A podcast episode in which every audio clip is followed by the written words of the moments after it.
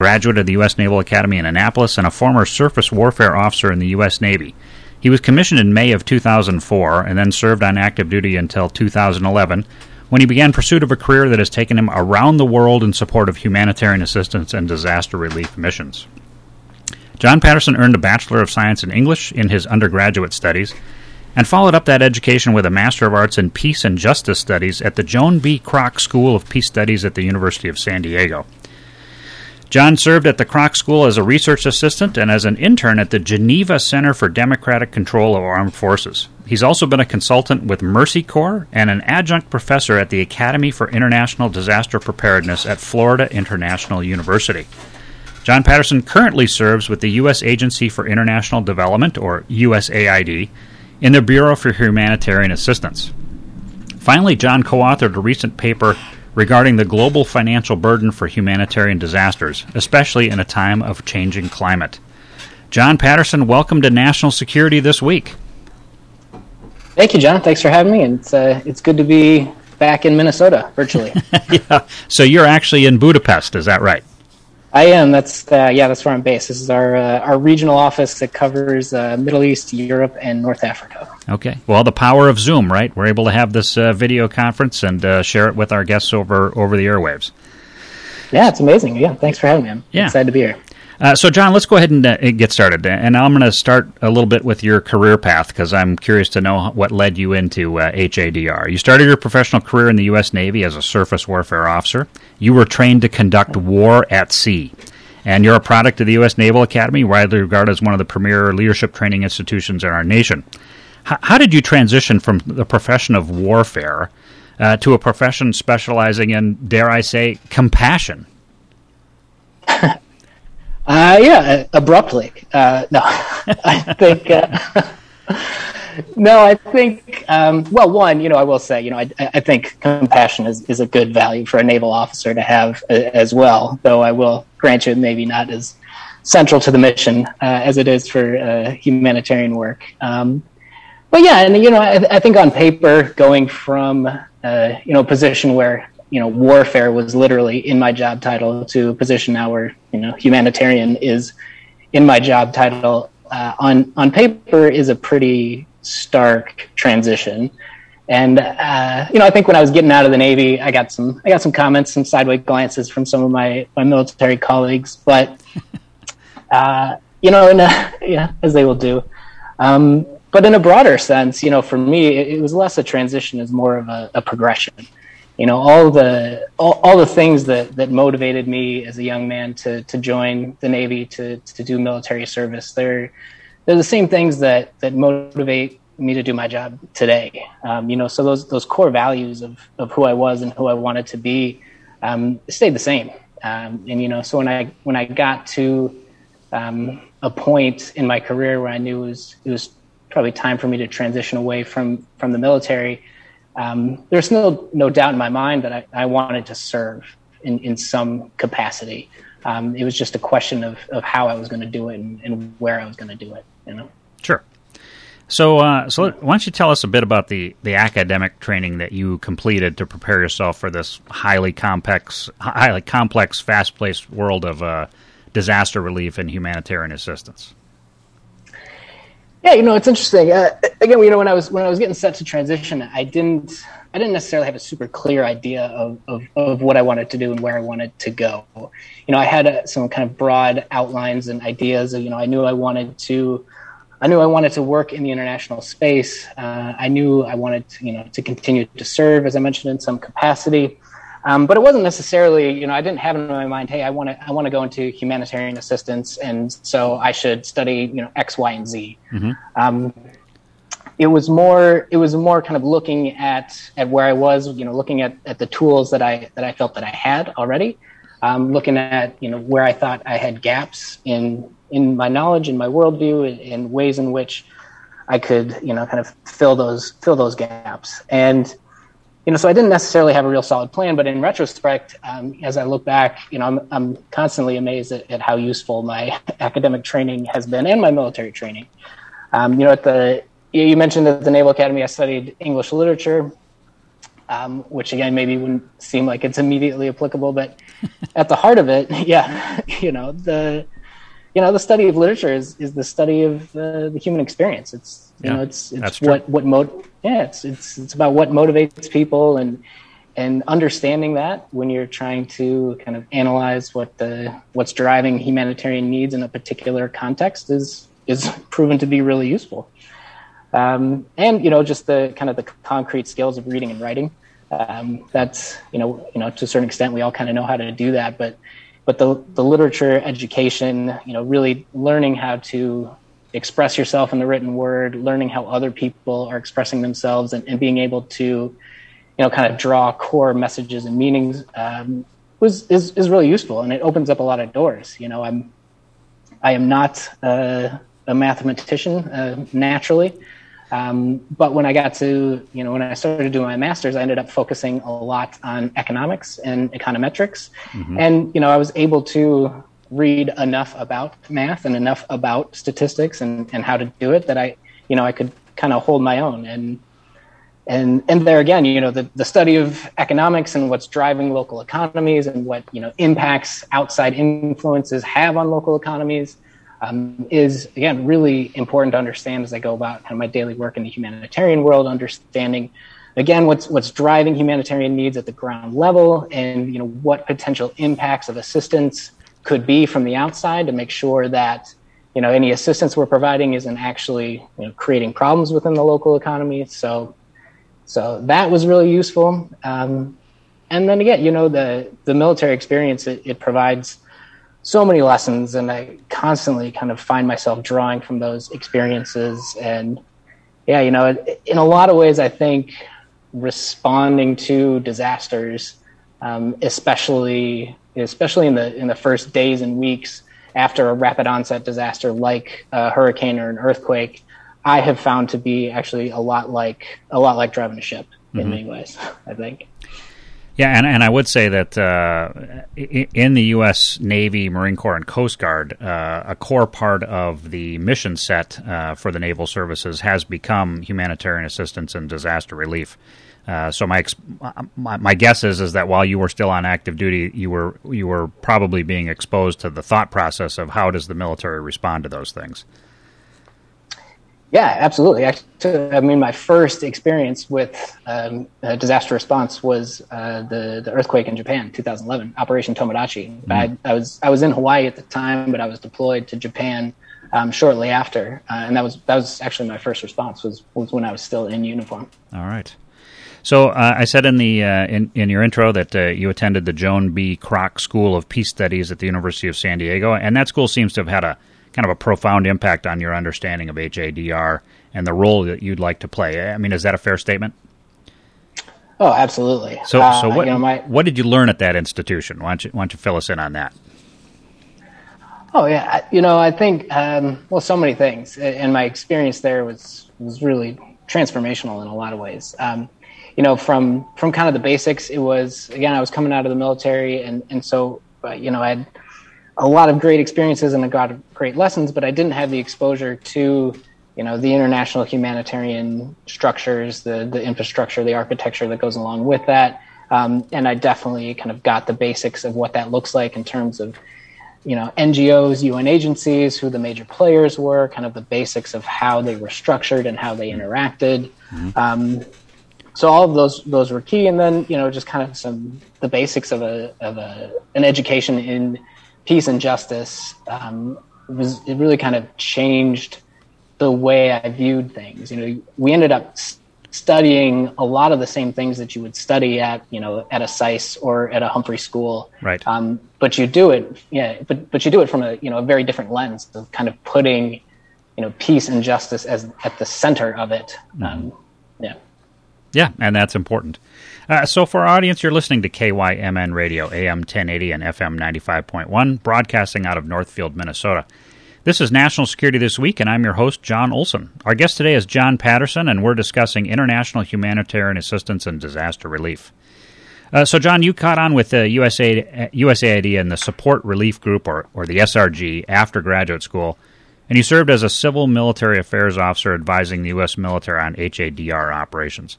Where did where did they send you in that capacity, and what did you learn about the HADR mission from those early experiences? Yeah, you know, kind of again, great ironies in my life. You know, I made this, I made the choice to kind of purposely uh, shift away from from from the military, and maybe had a different direction. And you know, I immediately was thrown right back into it, and was probably uh, more entrenched with the military structure than than, than when I was actually in uniform. Um, but when when when I started out, I was. Uh, I was doing kind of going around. Uh, I was doing a lot of teaching. Well, we USAID has a, a, course called the Joint Humanitarian Operations course, which we offer to uh, military personnel and units who could potentially be called upon to support a disaster response overseas. So I was going to you know exotic locations like Fort Hood, uh, to uh, Lubbock, Texas, San Antonio, Tucson. I spent a lot of time in all the places that I thought I would be going to when I joined USAID. Right. Right. Um, yeah, but um, and you know, I remember actually I was I was teaching a course at Fort Leavenworth with with a colleague of mine, and I was kind of complaining about the fact that I hadn't been able to get in the mix, and um, and uh, the next week, uh, Typhoon Haiyan hit the Philippines, All and right. I was I was actually at home. Yeah, I was and I was sitting at home in Minnesota, and and I got the call. They said, "Hey, we'd we'd like you to go out and support the response." and I was super excited. I said, "Yeah, absolutely, I'm ready to go. I just I just need a little time to get ready." And, and they said, "Yeah, don't worry, your your flight doesn't leave till tonight." um, so, uh, and then you know, 12 hours later, or however long it takes to get from uh, MSP to Manila, I was I was there in, in the thick of it. All right. So then you took a position as the humanitarian advisor to U.S. Southern Command in Miami, followed by an expanded role as the humanitarian assistance advisor to the military for both U.S. Southern Command and U.S. Northern Command. Uh, but you also had worldwide assignments uh, during that time as well. And then finally, you became the country team leader for Colombia, and now you're a regional advisor in Eastern Europe, headquartered there in, in Budapest. Uh, what during that time frame? What missions most impacted you personally, due to what you saw or experienced in in those overseas responses? Uh, yeah, you know, it's hard to. Yeah, it's been it's been great. You know, some, from that first kind of experience in the Philippines, I've been I was in Liberia for the Ebola response. Uh, I've been to Haiti a couple different times, most notably in 2016 for Hurricane Matthew. Uh, earthquakes in Albania, complex emergencies, uh, conflict-related stuff around the world. Uh, currently now covering you know, Israel and West Bank, Gaza, so getting to, to travel to Jerusalem a lot for that. Um, and they're all you know, they're all unique. You learn something new every time, I think. Um, I'd say, you know, one of the things that, that impacts me consistently, I think, is that we kind of look at this world of international humanitarian assistance as this kind of international, very cosmopolitan, I don't know, glamorous isn't the right word, but, but, you know, that's kind of the, it's certainly what I kind of thought of it when, when I started.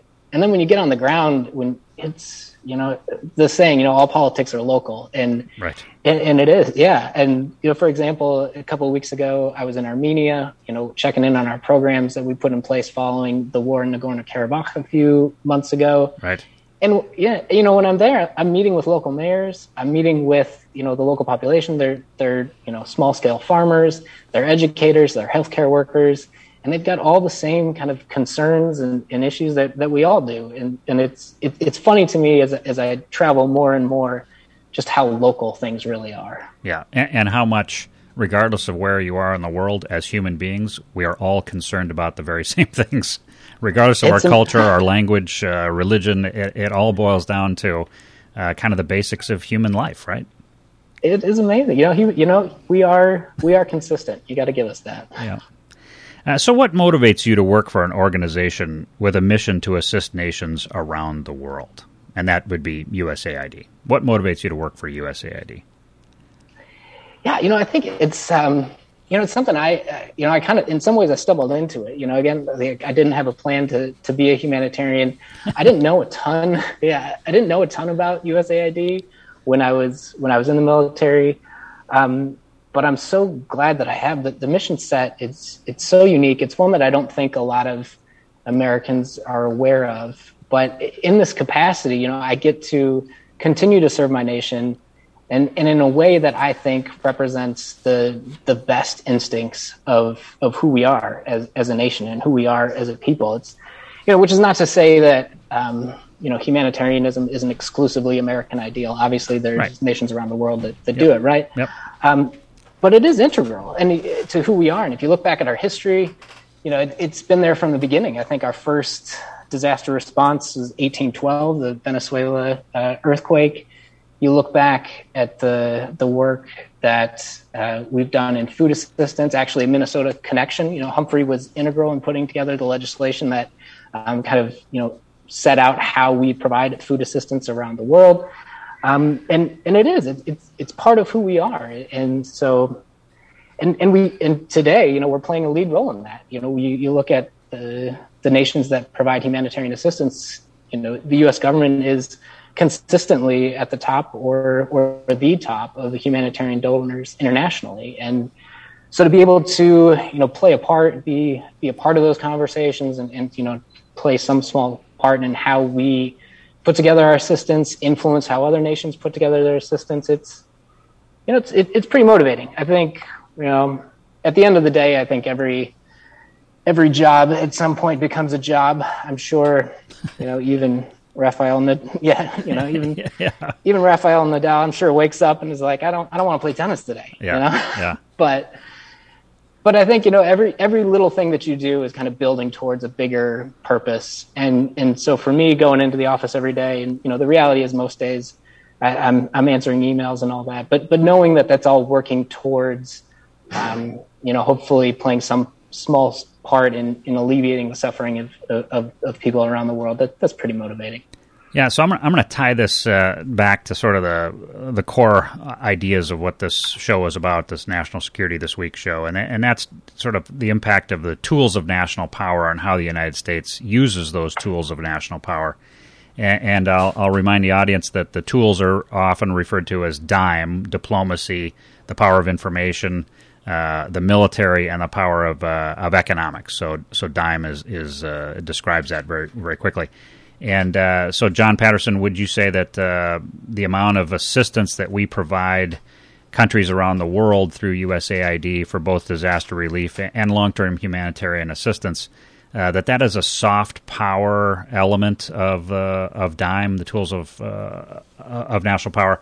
And anytime we do that and we assist uh, peoples around the world, that that actually long term has a very positive impact for our relationship between the United States and, and uh, the global South or developing nations, or even developed nations that have suffered a, a major national disaster. Uh, would you say that that's true?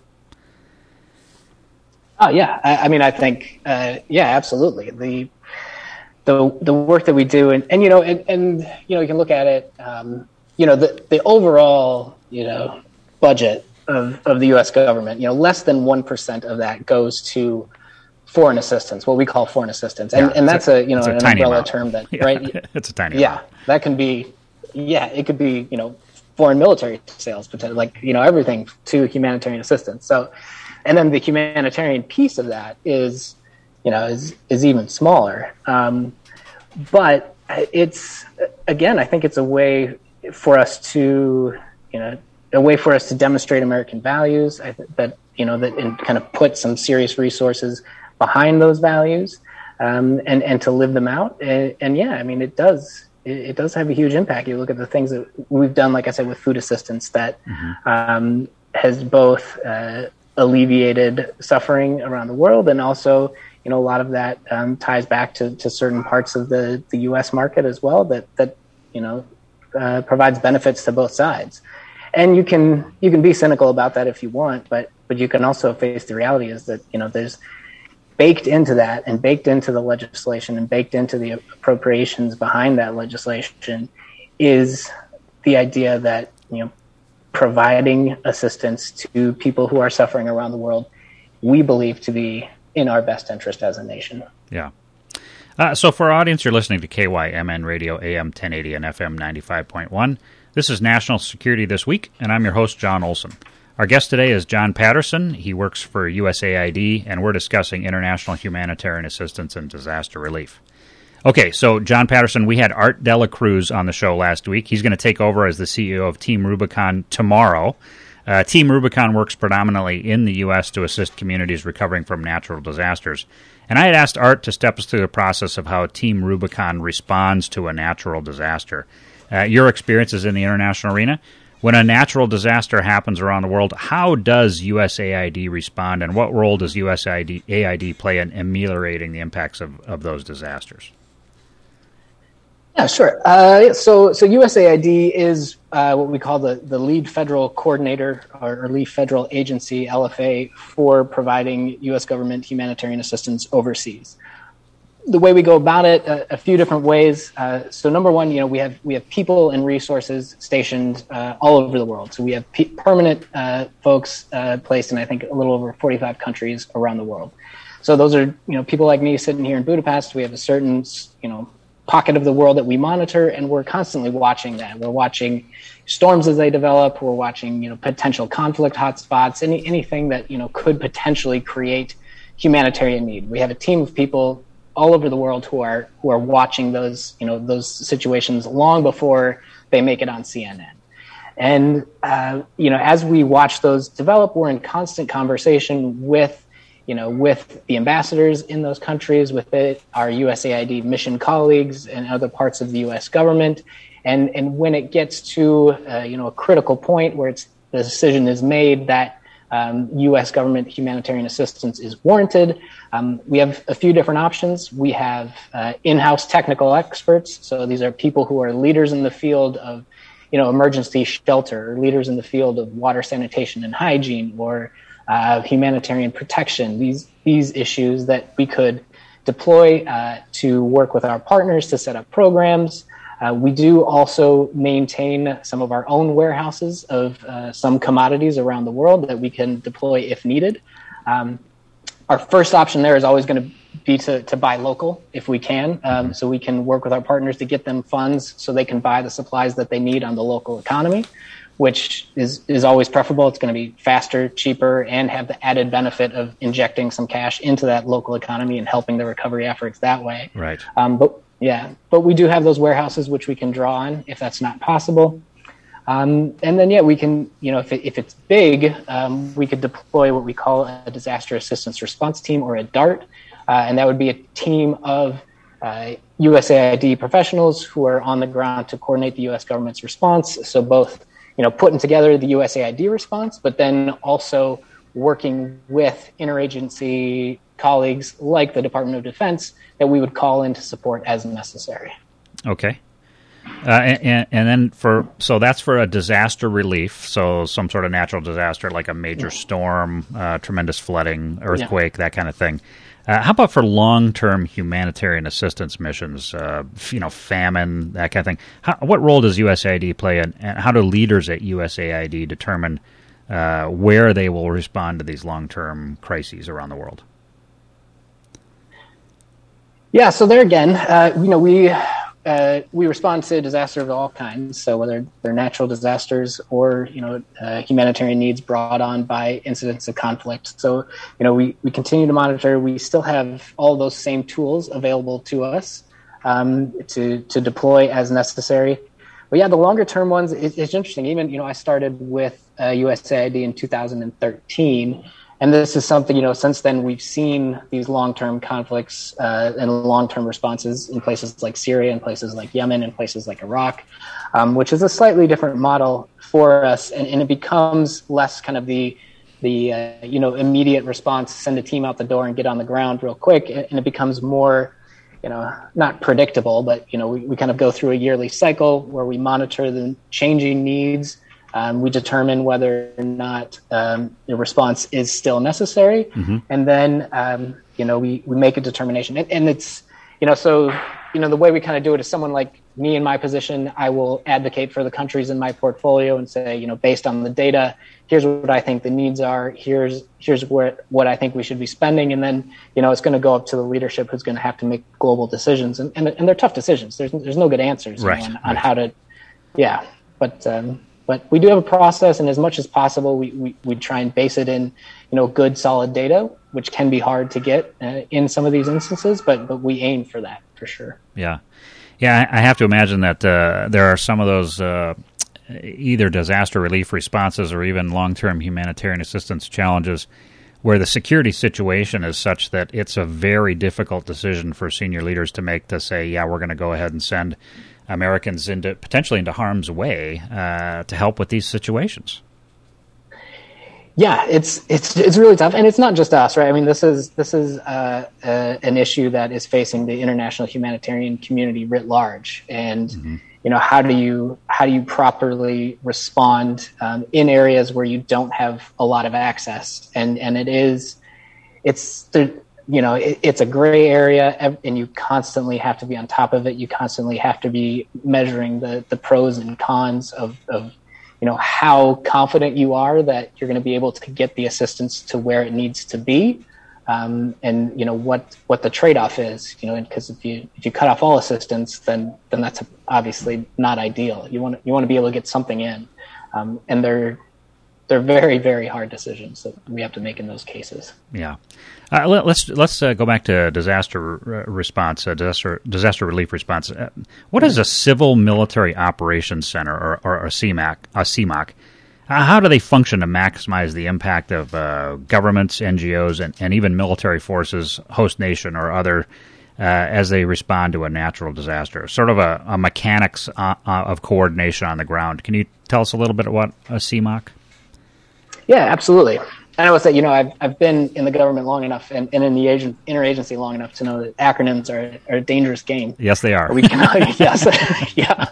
And of course, we all have, you know, different acronyms for the same thing and the same acronym for a different thing.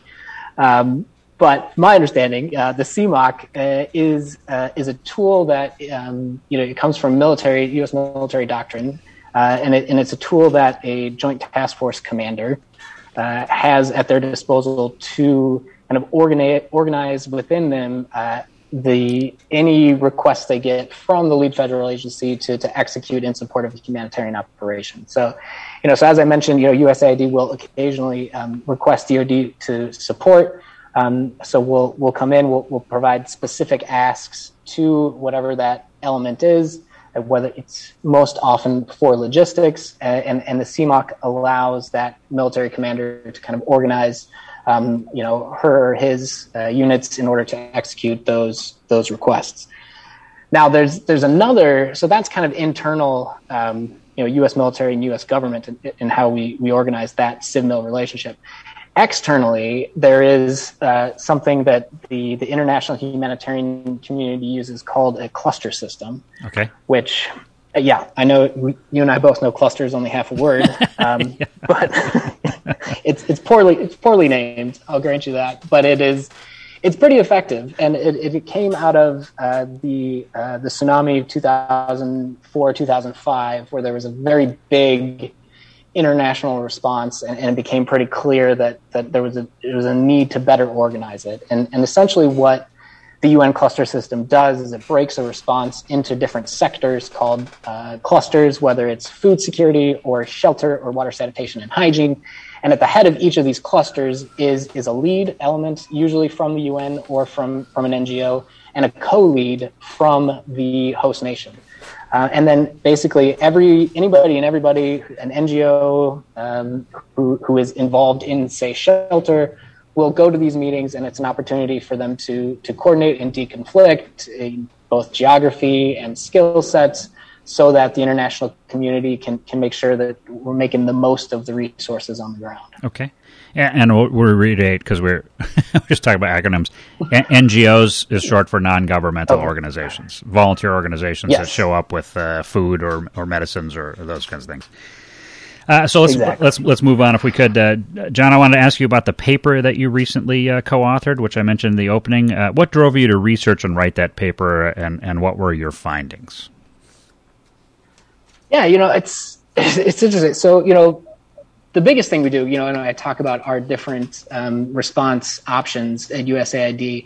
You know, our, our, our most often used one is is providing funding to uh, NGOs or implementing partners, UN agencies on the ground actually doing it. So, so in a lot of ways, you know, I'm, I'm at a position where I'm, you know, I'm, I'm, I'm kind of investing in other people's programs, and and to be a good investor, I wanted to have a better understanding of the the overall market.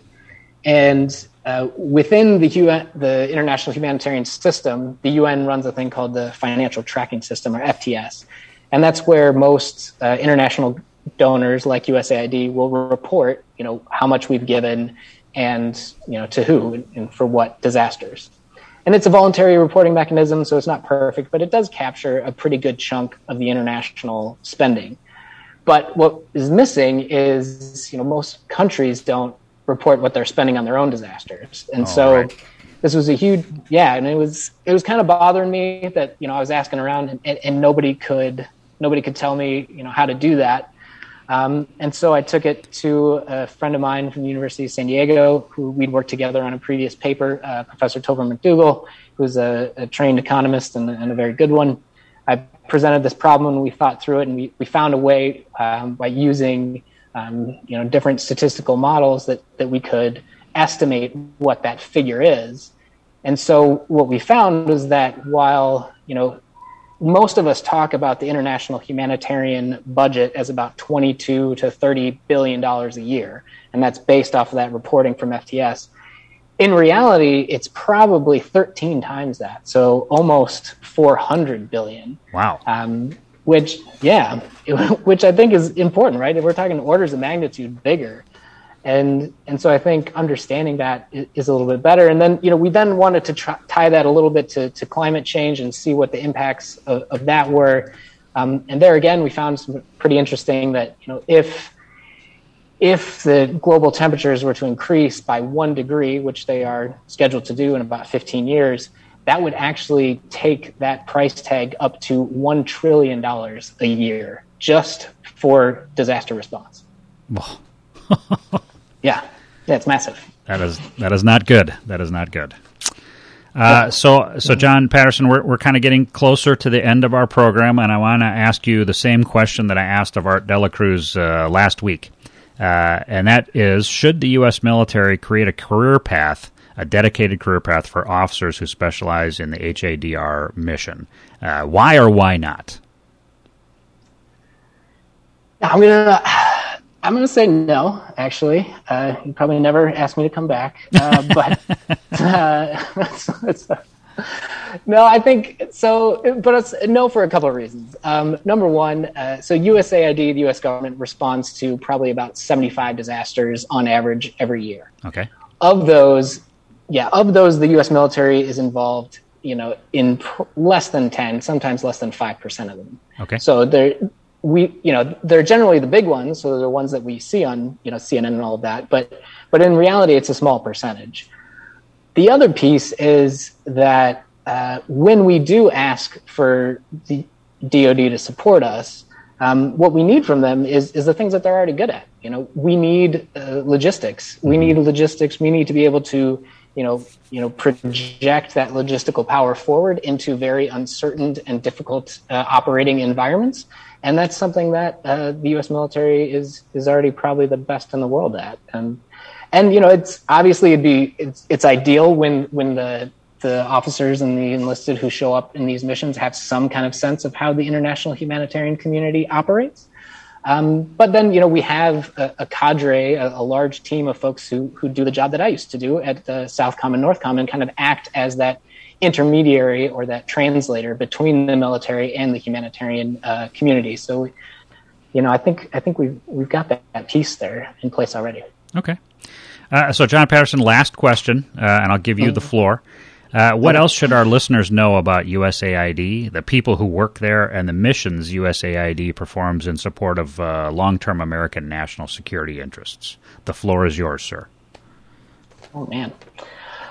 I think, well, you know, as I mentioned, that you know, it's it's a piece of the U.S. government, a piece of U.S. foreign policy that I, I think not a lot of people know a ton about. I, I certainly didn't, and I think you know the people the people that I've worked with the last eight years within USAID, I'm constantly in awe of them. These are amazing, dedicated professionals, as dedicated as anybody I worked with when I was in in uniform. They're knowledgeable. They're leaders in their field um, these are great people that are out there, you know, representing the American people in very difficult situations and doing doing great work. And I think it's it's something that you know we can we can all be proud of, regardless of, where you where you stand uh, on the political spectrum. This is a piece of American foreign policy that I think everybody can can be proud of. And you know, I think of a, a story I, I, tell sometimes about my my grandfather. He was uh, he was a Naval Academy graduate, class of '44. Uh, so he actually graduated in '43. So they're all accelerated. And uh, after graduation, he was in the he was in the Pacific Theater right away. Several years later, uh, several decades later, as a young naval officer, I had the opportunity to to bring him on board for for a Tiger cruise, which you, John, are probably familiar with. Yep, for yep. your list, yeah, for your listeners, um, essentially, I was coming back from deployment, and you get an opportunity to invite family members uh, to ride on the ship for a few days. So we were we were coming back from actually I, I can't remember where. I think the Philippines or, or somewhere out that way. We stopped in Hawaii my grandfather met the ship in Hawaii in Pearl Harbor, and the ship that was next to us was a Japanese destroyer. and you know, I didn't think anything of it, but for my grandfather to to be back at Pearl Harbor, to be sitting there, and his grandson's ship is docked next to a Japanese warship, um, to me has always been a reminder that you know the things that connect us as humans are going to be far more enduring than the politics of the day. And and so, you know, a, a little a little investment in humanity, a little investment in kindness, like we do at USAID and BHA, I think I think that's money well spent. Yeah, well said. Well said. Uh, so, John Patterson, we, we've come to the end of our show. Uh, thank you for joining us today on National Security This Week. I, I think between you and Art Dela Cruz, our, I'm certain our listeners have a comprehensive understanding of the role of both governments and non governmental organizations or NGOs in responding to the HADR mission. Uh, so, so, John Patterson, what's next on your travel uh, agenda? Where are you headed next? Uh, well, we'll see. You know, COVID has thrown a wrench into it, but I think uh, the the plan is to hopefully get back to Jerusalem for a little bit, check in on those programs, and then maybe kind of take a tour of our programs in the Caucasus and the Balkans uh, before the end of the year if I can. All right. The plan. Well, John Patterson, keep up the great work. Uh, I appreciate you ha- having you out there on the front lines and continuing to serve our country. Uh, folks, that closes this week's edition of National Security This Week. We're on KYMN Radio, AM 1080 and FM 95.1. I'm your host, John Olson. Thank you for joining me today. We'll be talking about Russia next week, so make sure you tune in to KYMN Radio at 9 a.m. next Wednesday morning. Have a fantastic finish to your week, everybody, and a fantastic uh, 4th of July weekend as well. Take care.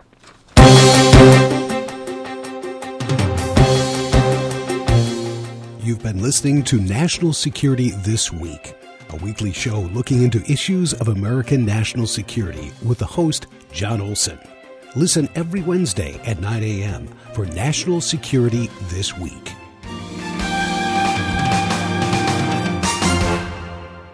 Whether your family drives cars, light trucks, SUVs, or all three, Whit Brothers Service is with you.